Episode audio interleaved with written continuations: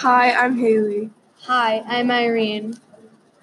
And, welcome, to our podcast. Today we are going to be diving into the art and culture of the ancient world of Egypt. Ancient Egypt is known for its wide variety of paintings and sculptures.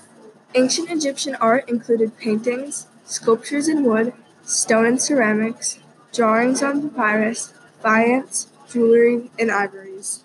The original style of art in ancient Egypt was first used in 3000 BC. Ancient Egyptians used flint and copper to carve wood into art. Haley, we know what they used to carve the art, but do you know what kind of pigments were used back then? I do.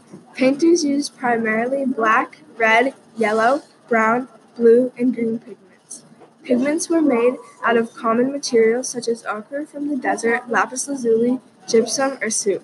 There are so many colorful and unique styles of art today. What did it look like back then? Ancient Egyptian art was both highly stylized and symbolic.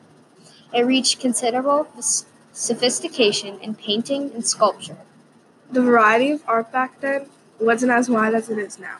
The majority of art was made of religious figures and people of higher status. The ancient Egyptian language had no word for art. Therefore, artwork served an essentially functional purpose that was bound with religion and ideology. There was no tradition of individual artistic expression since art served the wider and cosmic purpose of maintaining order.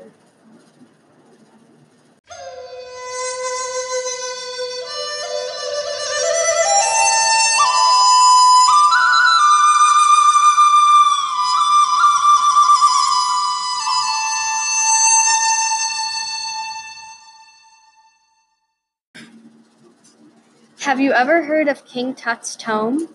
If you haven't, then good, because we're going to tell you all about it. By 1914, many archaeologists believed that all of the pharaoh's tombs had been found. However, one archaeologist named Howard Carter didn't agree. He thought that the tomb of Pharaoh Tutankhamun was still undiscovered. In 1922, after six years of searching for the tomb, Howard Carter found a step underneath some old workmen's huts. He soon uncovered a stairway in the door to King Tut's tomb.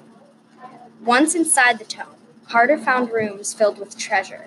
This included statues, gold jewelry, chariots, model boats, cano- canopic jars, chairs, and paintings. It was an amazing discovery and one of the most important made in the history of archaeology. Art didn't really develop as the years went on. The Bandarian culture, from about 4400 to 4000 BC, is named from the Bandari site near Der Tasa. The art was so similar that many consider them one stretched period of time. The Bandarian culture was continued to produce the kind of pottery called blacktop ware. Ancient Egypt's pottery was the most, and still is, the most distinctive feature to this day. Pottery back then showed refinement, technique, and decoration. Pottery found in Bandarian graves were made with skill in geometric designs. These geometric designs were white filled lines and even simple respirations of animals. Haley, we touched upon tomb walls being a form of art back then. How so? In ancient Egypt, the tomb walls of the rich and powerful were often filled with paintings. What kind of paintings were on these tombs? These paintings often represented the person passing into the afterlife. I learned a lot about the art of ancient Egypt today. What about you? Egypt has proven itself to be such an interesting and diverse civilization. The art back then definitely backs that up.